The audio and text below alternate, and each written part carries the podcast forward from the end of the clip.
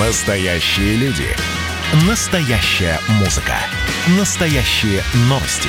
Радио «Комсомольская правда». Радио про настоящее.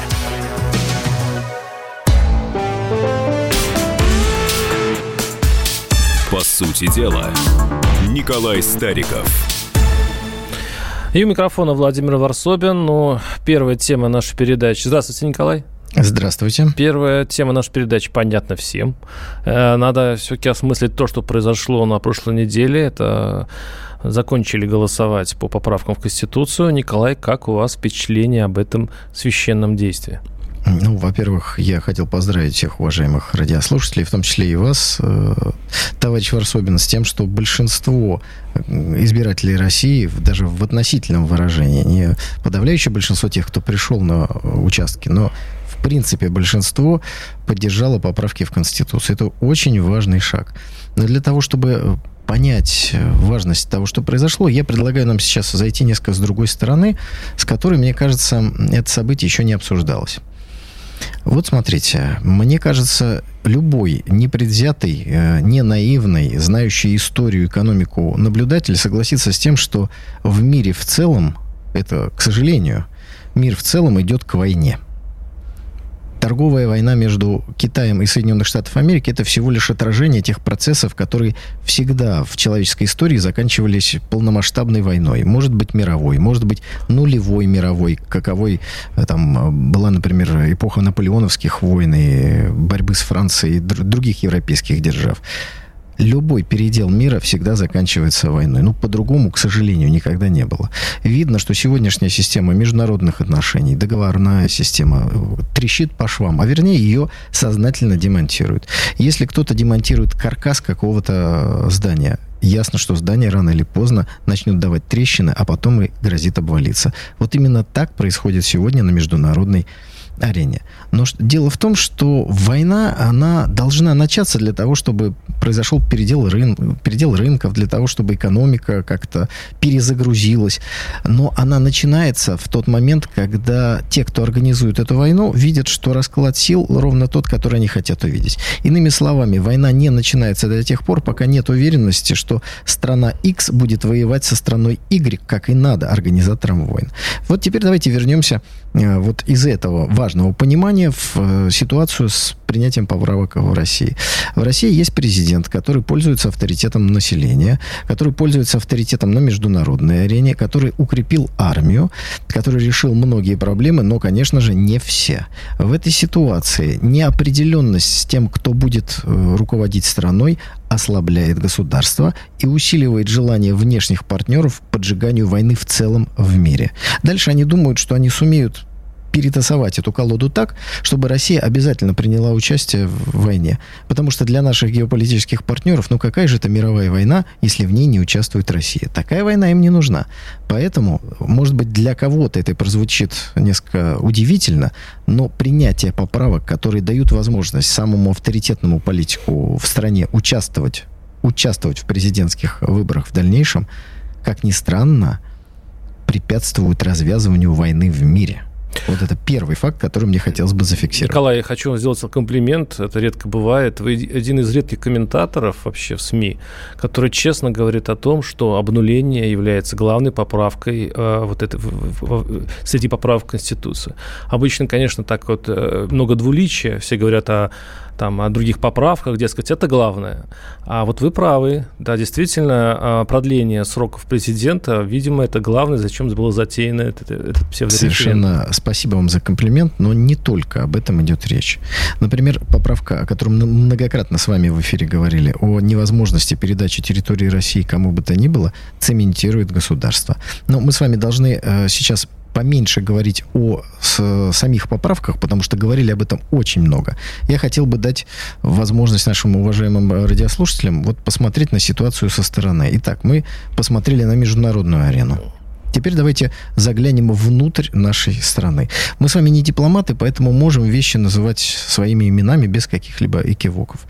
А, наша страна огромная держава, многонациональная, с множеством исторических обид и конфликтов, которые а, легко разжечь в ситуации ослабления центральной власти. Обратите внимание, а, смута в России всегда начиналась тогда, когда центральная власть ослаблялась. Что в начале 17 века, что в начале 20 века, что в конце 20 века падение престижа, э, сознательное или случайное неважно кем организованные центральные власти, приводит к э, возникновению войн, нестабильностью, появлению других центров силы и попыток отложиться от центра определенных регионов. Николай, можно вопрос? Вот, да. Можно вопрос.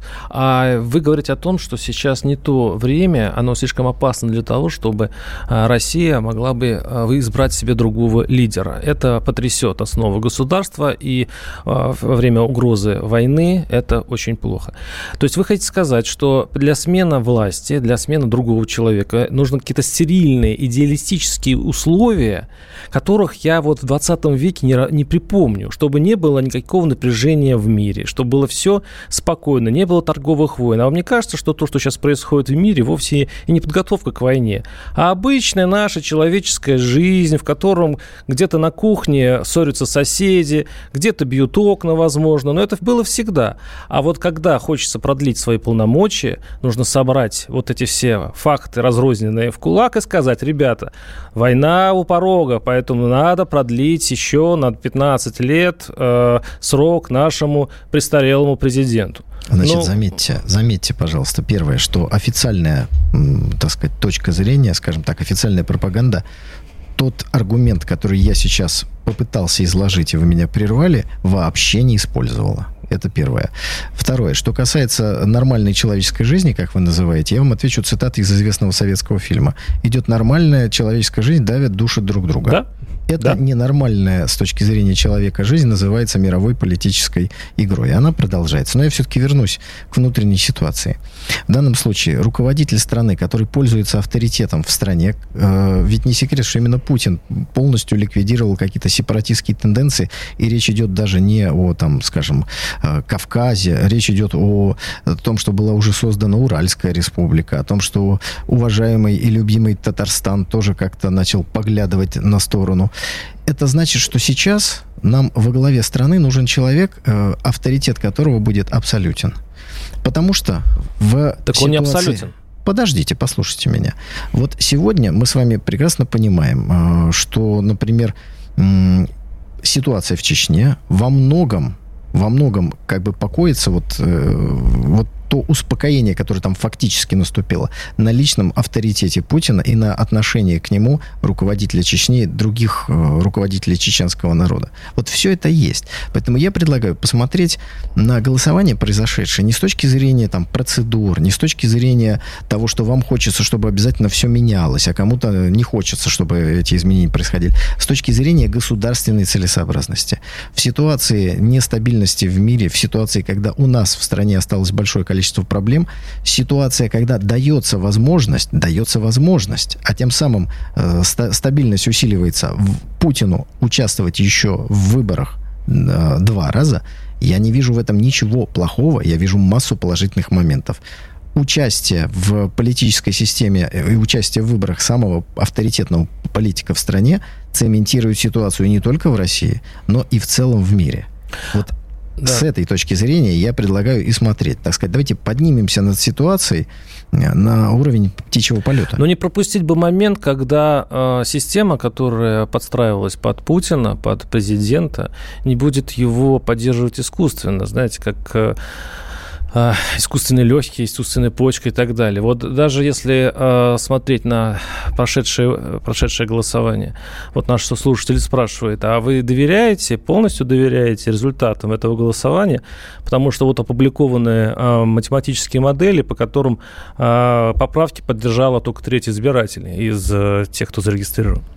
Вы знаете, у меня память очень хорошая. Я помню, что то же самое говорили те же самые люди в 2012 году. Потом то же самое они пытались говорить в 2016 году. То есть, по сути, это есть определенная система э, политического ну, если хотите, опровержение тех э, событий, которые вы не можете предотвратить. Сначала пытаются говорить, что люди не хотите голосовать, потому что без вас все решили. А если вы идете, то голосуйте против. И начинают пропаганду этого. Потом снимают фальшивые ролики о том, что там голосуют на коленках, э, используя реальные кадры, как кто-то там раскладывается, но это к голосованию не имеет никакого отношения. И это не работает.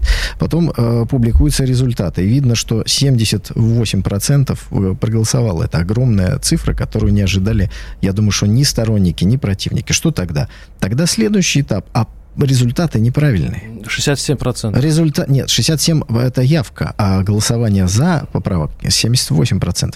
То есть это, это просто этапы политического закрашивания, попытка, попыток политического окрашивания черной краской результатов. В этом нет ничего нового, вообще ничего нового. Это заранее предсказуемо. Я даже фамилии могу назвать и те организации, которые этим занимаются. Есть там «Голос» организация. Она как делала карту нарушений, на которую из пальца высасывала эти нарушения. Так я напомню, в 2012-2011 году, для того, чтобы показать, что они ничего не делают, кроме того, что вот из пальца высасывают, мы просто звоним, пишем и называем несуществующие предприятия, где якобы заставляют голосовать. Они радостно все это размещают, даже не проверяя. Не проверяя. Проходит 8 лет, они делают то же самое – потому что это их работа. Они также называются «Голос», но только теперь у них уже нет юридического лица, потому что предыдущее юридическое лицо было названо иностранным агентом, а для них это смерти подобно. Я думаю, что наши слушатели сами голосуют и сами примерно принимают а, нашу систему избирательную. Давайте и доверяют, итог, и не доверяют. Перед, а, мы, э, а мы успеем. А, пожалуйста. У нас нет секунд. оснований считать э, результаты выборов недостоверными чуть не сказал, и достоверными у нас мало оснований. Ну хорошо, мы э, продолжим эту передачу через несколько минут. Оставайтесь с нами. 8 800 200 ровно 9702. И следующее начало у нас украсит Владимир Путин. По сути дела, Николай Стариков. Георгий Бофт. Политолог, журналист, магистр Колумбийского университета – обладатель премии «Золотое перо России» и ведущий радио «Комсомольская правда». Авторскую программу Георгия Георгиевича «Бофт знает». Слушайте каждый четверг в 17.00 по московскому времени. А что такое деньги по сравнению с большой геополитикой? Мы денег тут не считаем.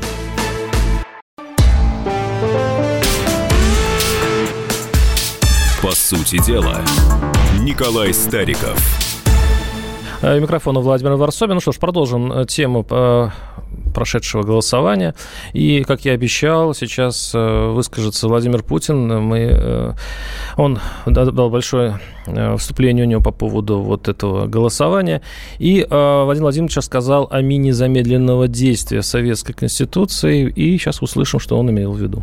Ведь в Конституции 1977 года и в прежних Конституциях были прописаны эксклюзивное, монопольное право Компартии на власть. И она, Компартия, была стержнем всей государственной системы. И там не было никакого права выхода представителям различных национальных образований. Она все держала. По сути, Компартия связала свою собственную судьбу, свои групповые интересы с интересами всей страны. И когда сама по себе, без всяких внешних ударов, начала изнутри рассыпаться, за ней начала рассыпаться и страна. Это э, Владимир Путин объяснял важность поправки по поводу территориальной целостности России. Но здесь нет ни у кого сомнений. Николай, вы будете комментировать вот, это, вот этот тезис, что эта поправка ну, была нужна? Я по поводу, э, я попробую творчески развить. Пожалуйста.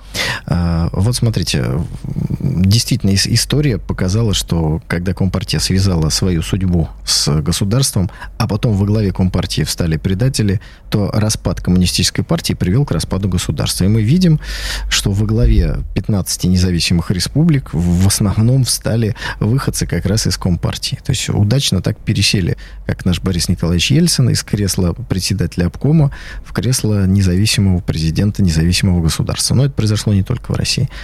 Так вот, э, очень необходимо, чтобы сегодня эти уроки были э, не только озвучены, но чтобы из них были сделаны выводы. Нам нужна многопартийная система, она у нас есть. Но нам нужна многопартийная система, в которой, по сути, будет две, максимум три крупные партии реально между собой конкурирующих. Сегодня, к сожалению, этого не получается. Я, опять же, могу вещи называть своими именами.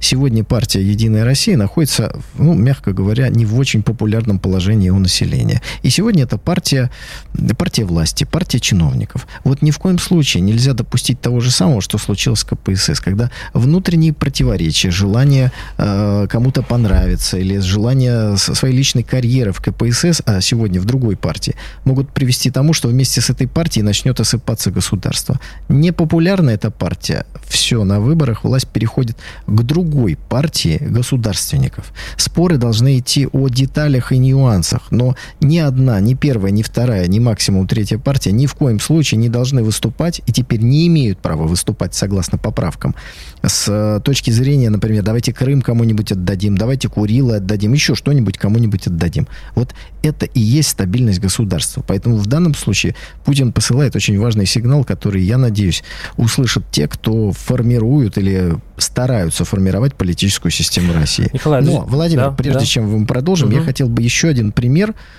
привести к предыдущей части нашего разговора, к тому, что фамилия, уважение персона руководителя России в сложный период играют большую роль. Ну вот опять-таки, смотрите, в 2008 год а, нападение грузинской армии на миротворцев, на русских солдат, на российских солдат, их убийство. Почему оно произошло именно в 2008 году? Почему оно не произошло в 2007? Миротворцы были. Э, сложная ситуация между Южной Осетией и Грузией была. Михаил Саакашвили во главе государства был. Государственный переворот в Грузии, когда Шеварднадзе свергли, прошел значительно раньше. Вопрос, почему атака и убийство наших солдат произошло именно в 2008 году. А я вам отвечу почему. Потому что в 2008 году на посту президента произошла перемена – и Дмитрий Анатольевич Медведев возглавил государство. Что само по себе просто вот этот факт дал возможность Западу, который подтолкнул Саакашвили на самоубийственную атаку наших военнослужащих, дал ему надежду, что можно какую-то трещинку вбить. Может быть, президент Медведев не решится сделать то, что точно решится сделать президент Путин. И поэтому, когда Путин был президентом, они не решались атаковать наших солдат. Как только произошла смена в Кремле, Вроде ничего не поменялось, но для них было понятно, что, может быть, поменялось все. И они пошли вперед. Вы знаете, чем все это закончилось. Хотя тогда вот эта смена власти происходила полностью, так сказать, э, согласие, естественно, Путина. Но желание вбить клин в тогдашнем тандеме, желание ослабить Россию, желание выставить ее слабой, вот возникла именно в этот момент. И не надо забывать об Николай, этом. я хочу вернуться снова к словам Путина, которые прозвучали по поводу, что а, партия, Компартия была стержнем государственной системы, и, по сути, ее разрушение чуть не разрушило, да и, по сути, разрушило страну. Но нельзя ли это перенести на самого президента, который тоже стал стержнем государственной системы? Вы э, рекламируете его как единственный шанс России, и тут наш слушатель спрашивает, но он же смертен. И понимаете, что он делал? Если вся, а, вся Россия, все наше будущее зависит от одного смертного человека – с раз, со своими плюсами, минусами, слабостями. Это ведь несовершенство системы. И, и получается, что если что случится, это, кстати, проблема всех авторитарных стран, когда там исчезает первое лицо или с ним что-то случается, начинается масштабный, страшный кризис, от которого, кстати, другие страны, где есть институты, которые э, параллельно работают с президентом, которые уравновешивают его. Почему наша э, страна, большая, гигантская, не может э, выровнять ситуацию во власти так, чтобы не все зависело от одного человека? Человека? Потому что, несмотря на революции, в России власть всегда монархическая. И это означает, Только что... у нас? Только у нас. Да, только у нас. В этом смысле мы отличаемся от западного человека. Это не главное, но одно из основных отличий российского менталитета, русского менталитета от менталитета западного. Э, когда вот это вы поймете, вам станет понятно, что роль первого лица именно в нашей истории, в нашей государственности, оно значительно больше, чем роль э, западного какого-то э, руководителя. Это так. Это одновременно наша сила и одновременно наша слабость. Потому что приход хорошего, толкового, действенного руководителя сразу выводит страну очень быстро на иной э, уровень. Уход его или приход наоборот человека слабого создает очень быстро проблемы. Поэтому вы говорите, какая разница? Да, любой жизненный путь любого человека, конечно, конечен. Но вопрос выбора преемника в государственных делах очень важен.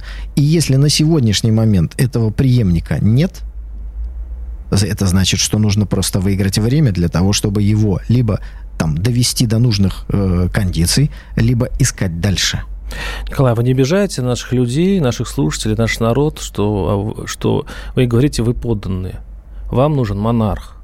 Ведь это в 19-18 веке это еще звучало ну, более-менее нормально. Мы сейчас в 21 веке. Вы говорите им, все за вас решает один человек. И это наша, наша судьба. Вот, слушайте, вы сейчас так обидели жителей Великобритании, ну, там, которые ну, живут а вот в монархии. Не вы так обидели жителей. Не я, я не лукавлю, я вам говорю то, что существует на самом деле. Там даже конституции нет.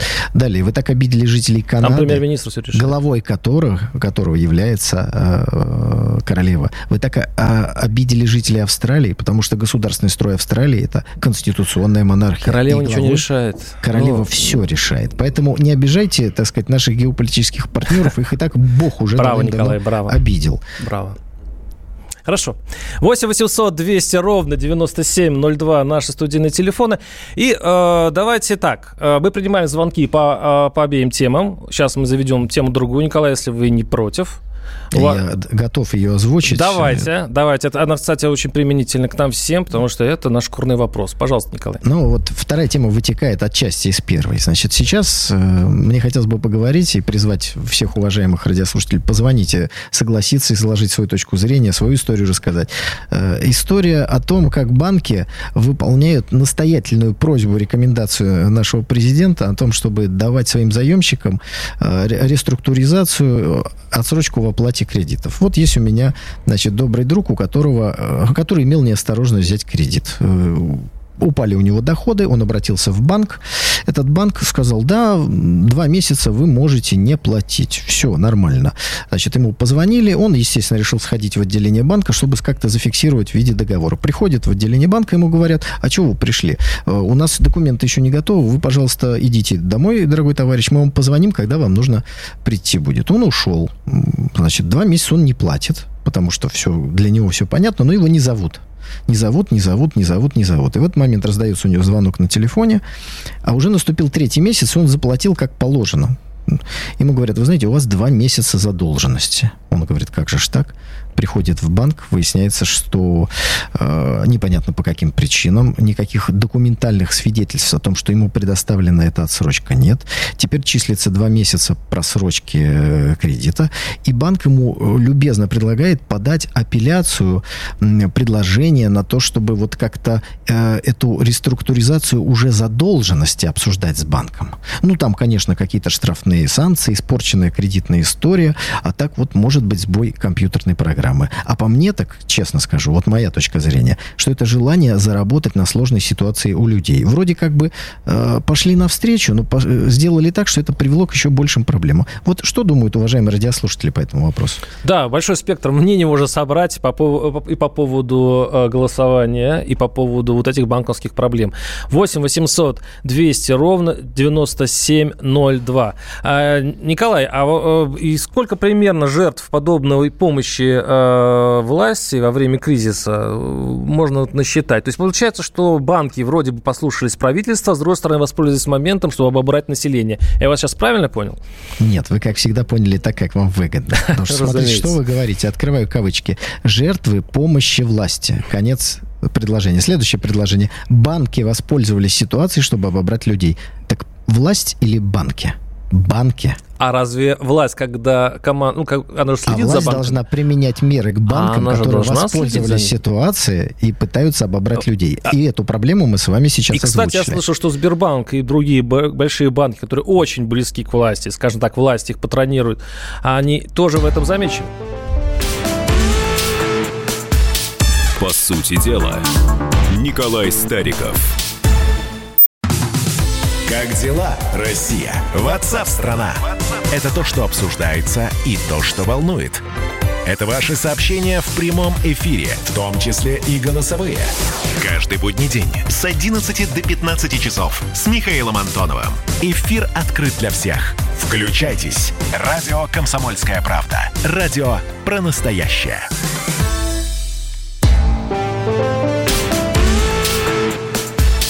По сути дела. Николай Стариков. И микрофона Владимир Варсобин. Мы сейчас вот в этой части программы обсуждаем э, ту помощь банков, которая вроде бы правительство, даже не вроде бы, а точно правительство их уполномочило предоставлять населению, которое, населению, которое сильно пострадало от коронавируса. Но, как вот говорит Николай Стариков, в реальности это происходит ну, к обратному эффекту. Я правильно, Николай? э, Правильно, это Николай? имитация помощи Угу. или даже ее профанация. Поэтому очень прошу позвонить уважаемых радиослушателей и рассказать о своем опыте общения с банками, как они в этой ситуации себя ведут. Ну, я так понимаю, что сейчас будет волна слушателей, которые еще пробивается после нашего разговора с вами о поправках в Конституцию, точнее, о самом голосовании и вашего тезиса, что э, Россия монархия и так ей и быть. 8 800 200 ровно 9702. Наталья из Пятигорска. Наталья, слушаем вас. Здравствуйте. Здравствуйте. Да, слушаем Здравствуйте, вас. Наталья. Я хотела сказать, интересная вещь такая на комсомольском радио произошла. В четверг была программа Георгия Бовка. И там объявили голосование, кто голосовал за поправки, а кто против. Знаете, у вас иногда бывает на номер 19, Да, на номер 18 бывает. звонить. Ага, ведущий. И, и я, значит, позвонила, ну, я голосовала за поправки, я звонила на 019. Так вот, вы знаете, как интересно. Не принимал этот номер на 19. Звонила, звонила, столько времени потеряла. А потом, когда в программы ведущий, ведущий стал объявлять результаты, значит, голосования, получилось так. 55% голосовали против поправок людей. Был, он был очень удивлен. Значит, что получается? Представляете, кто-то там на радио Нет, э, у вас срыв был, срыв- вы позвонили, у вас был срыв связи, правильно? Никакой не срыв. Я очень много времени потратила. Вы, ваш голос учитывается, даже Именно. если вы ничего не слышите. То есть вы прозвонились, вас учли, и то, что вы не дозвонились, будто бы, это не значит, что ваш голос не учтен. Спасибо.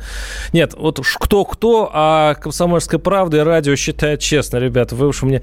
Но э, видите, Владимир, даже честное радио «Комсомольская правда» э, может оказаться в ситуации, Нет, здесь когда был совершенно... учтен голос. Это просто, Подождите, знаете... когда да. совершенно рядовая женщина, которая звонила, сомневается в Сомневается, каких-то да. итогах. Хотя голосовала да? За, что Так интересно. что сомнения, сомнения появляются очень часто. Но есть ли у нас звонки, связанные с э, Да, мы банковской сейчас системой? узнаем. Сейчас узнаем. 8 800 200 ровно 9702. А, не расслышал? Ар... Артем, слушаю вас, здрасте. Здравствуйте. не расслышал, откуда вы? Екатеринбург. Да, здравствуйте, город Мгм. Екатеринбург, Свердловская область. Очень приятно. Да, вот хотел бы э, рассказать. Ну, сами лично не столкнулись, но знаем людей, кто столкнулся с так называемой помощью. Э, про помощь вообще мало что банки хотят э, говорить, э, но очень сильно участились случаи э, рейдерства, то есть банковское рейдерство. Э, Что вы имеете в виду под этим? А Что, что вы имеете в виду под банковским рейдерством, уважаемый? Ага, ну смотрите, вот, э, например, имеешь кредит в каком-нибудь банке под э, бизнес, там, под обороты или еще под какие-нибудь моменты, банк э, оценивает залог по заведомо, ну, ниш- низкой стоимости, скажем так, и сам банк не заинтересован в том, чтобы ты выплатил кредит, вернул. А заинтересован А, в том, им- чтобы получить залог. Правильно я вас понимаю? Да, да, да, заинтересован в том, чтобы получить залог. Потом, так как они заранее э, по меньшей стоимости его оценили, они сразу же имеют прибыль гораздо больше, чем получили бы, э, если бы я вернул просто кредит. А Ну, что, они- спасибо, они, мешают, спасибо. подождите, они мешают вам выплатить э, в срок кредит? Как это происходит? Э, да, ну не- не- нет, не то чтобы мешают, э, не мешают, но не помогают. То есть Мгм. мы-то говорим о помощи, помощи никакой нет, абсолютно никак банк не заинтересован помочь. И Понятно. вот то, что государство предлагает, вот эти вот... Ну, то есть саботируют а, помощь. процент- Вместо того, чтобы дать Да. реструктуризацию, Мгм. они делают все, как вот ситуация с моим добрым знакомым, чтобы он не смог выплатить, или уже ситуация выглядела, как будто он нарушил правила, а Да. не э, у них там что-то произошло. Спасибо за вашу точку зрения. Вот тут э, к предыдущему звонку читаю сразу. э, тоже пишет человек, что, значит, не мог дозвониться во время этого голосования. Поэтому, Владимир Да, голосовал есть против. Большие Но он голосовал к против. результатам. Нет, нет, есть но- большие вопросы. Ну, я зад- задам вопрос нашим техникам, которые это обеспечивают, но здесь смотрите как. И, и тот, кто за, имел какие-то проблемы, кто-то против. Все Вот, равновешивается. вот смотрите, в чем разница, Да. Владимир. Давайте вот зафиксируем это. Большое спасибо тем, кто звонил и написал. Вот смотрите, если э, это, Владимир, вы говорите, Если звонит радиослушатель, а в обычной жизни это, например, совестливый журналист, Amnesty International, руководитель западного государства, и он выражает сомнения в итогах каких-то выборов в России, то вы всегда говорите, что виноват в э, руководитель страны. Если это перенести на радиостанцию, вы бы сказали главный редактор. А вот если звонит радиослушатель, у которого вопрос по голосованию радиостанции «Комсомольская правда», вы что говорите? Я спрошу у техников. Ну, естественно, я же не могу То есть дать... у вас даже в голове даже не возникает мысль, что это может быть вот какая-то прям Подождите, целая подождите, Николай. система. Да? Ну вот- Представить вот в этом себе... разница. Не, подождите, если э, на масштабе страны я себе представляю, что люди мухлюют э, с голосами, а это секрет Полишинеля, то логика, зачем в «Комсомольской правде» мухлевать с голосами наших слушателей, я не представляю. У нас а, не такие большие вообще-то... Нам не, не нужно это делать. Нам нужно Значит, реально узнать нашу структуру наших слушателей. Поэтому Отвечу мы... вам на вопрос, Пожалуйста, отвечу. пожалуйста. Значит, во-первых, голосование происходило ровно по этой же причине, по поправкам, да, для того, чтобы узнать мнение людей. Да не Ровно хотели то же они самое. это знать. Нет, ровно это, Ну, это первое. Второе, э, если вы сейчас зададите вопросы э, и дадите час на звонки радиослушателям, они вам изложат 150 версий, почему «Комсомольская правда» э, голосовала так а, или не так, почему можно было дозвониться. Или... И каждую техническую случайность они могут подумать и выдавать за какую-то целенаправленную политику. Вот, э, уверяю вас, будет 150 Не ищите чертей там, где их нет. Ищите чертей в ЦИКе, у Памфиловой. Вот или э, еще выше. 8 800 200 ровно 9702. Звонок из Красноярска. Евгений, слушаем вас. Здравствуйте. Здравствуйте, Евгений. А, Здравствуйте. Э, Николаю Старикову, в общем-то, я всегда доверяю. да, человека, видать, сразу он порядочный человек. Спасибо. Но я не поэтому. Я потому, что практика показывает, вот сколько я живу, да, и сколько я тоже свои голоса э, подсчитываю. То есть, ну как, для интереса. Поспрашиваю людей, у знакомых, кого не знаю, просто спрашиваю. И практика показывает, что либо он не ходит голосовать, либо он не голосовал за то, за то или иное, а постоянно проходит э, результаты То, что в нужно. государстве. Да. Понимаете? То есть вот вот- я не знаю, почему это, что это происходит. Узна- узна- спрашиваю у людей, которых я знаю, он говорит, я то же самое, говорит, кого не спрошу, говорит, все не так, процент совершенно другой. Спасибо. Ну и, а почему-то все проходит. То, то есть какой эффект такой? Рано. Из, из знакомых никто не голосовал так, как, как официально опубликовали, но результат такой. Ну, такое народное наблюдение. То же самое скажут и про голосование на радио «Комсомольская правда». Все зависит от того, с кем вы общаетесь, и для того есть наука социология, наука сложная, для того, чтобы выстраивать определенные социологические объяснения для определенных, э, так сказать, э, мнений людей.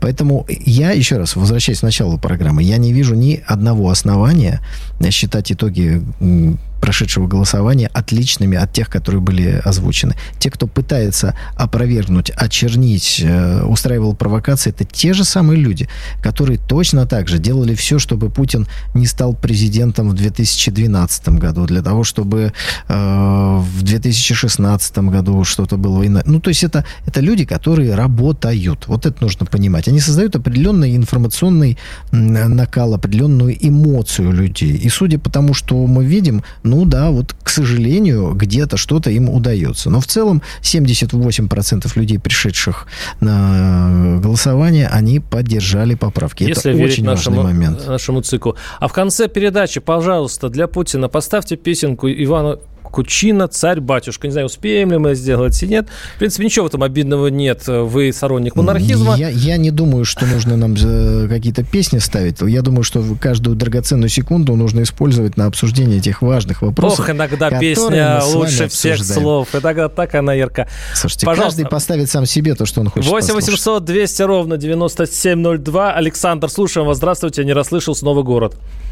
А Алло, Вологда, Вологда, отлично. Вологда. Да, здрасте. здравствуйте. Слушаете? Да, слушаем вас. Так я говорю, сказал, что я участвовал в выборах, Так. соответственно, за э, поправки. Но дело в том, что дают данные, что явившихся 68%, а проголосовавших за 78%. Так 78 ведь от 68 это 53% проголосовали от общего количества избирателей. Совершенно Правильно? справедливо. Совершенно хорошо. справедливо. Да. Правильно? Да, все Да, верно, все и верно. именно в начале программы мы как раз э, с коллегой сказали о том, что большинство избирателей а э, арифметические цифры дают возможность это э, утверждать и сказать, проголосовали за поправки. Явка достаточно большая. Количество проголосовавших неожиданно большое. Я могу сказать, что я не думал, что будет такой процент. В моих прогнозах это было бы меньше, но мы уже тоже это обсуждали, правда, с другими э, журналистами в других средствах массовой информации. Я думаю, что процентов 5-6 наиграли посольства тех самых э, демократических, в кавычках, государств, в которых нет Конституции. Соединенные Штаты Америки есть Конституция, Великобритании Конституции нет. Кто вывесил флаги ЛГБТ? И большое количество людей восприняли это просто как личный вызов и пошли голосовать просто на зло этим господам. Так что процентов 5-6 они помогли. Ну, Николай, тогда вам, тогда последний вопрос, ну, коль вы об этом заговорили. А, пропущу а, упреки в ваш адрес. Голосование в буржуазном государстве фарс, особенно голосование, длившееся целую неделю. Как вы на это реагируете? Я скажу, что тот, кто это написал, э, пишет то же самое, что писал Владимир Ильич Ленин в свое время. И? Это фарс? И я ответил на ваш вопрос. Подождите, это фарс? Это слова Владимира Ну, вы-то согласны, что это фарс? Я с этим не согласен. Вот. Ладно, услышимся через неделю. Николай Стариков, Владимир Варсовин. Все было очень хорошо. До свидания.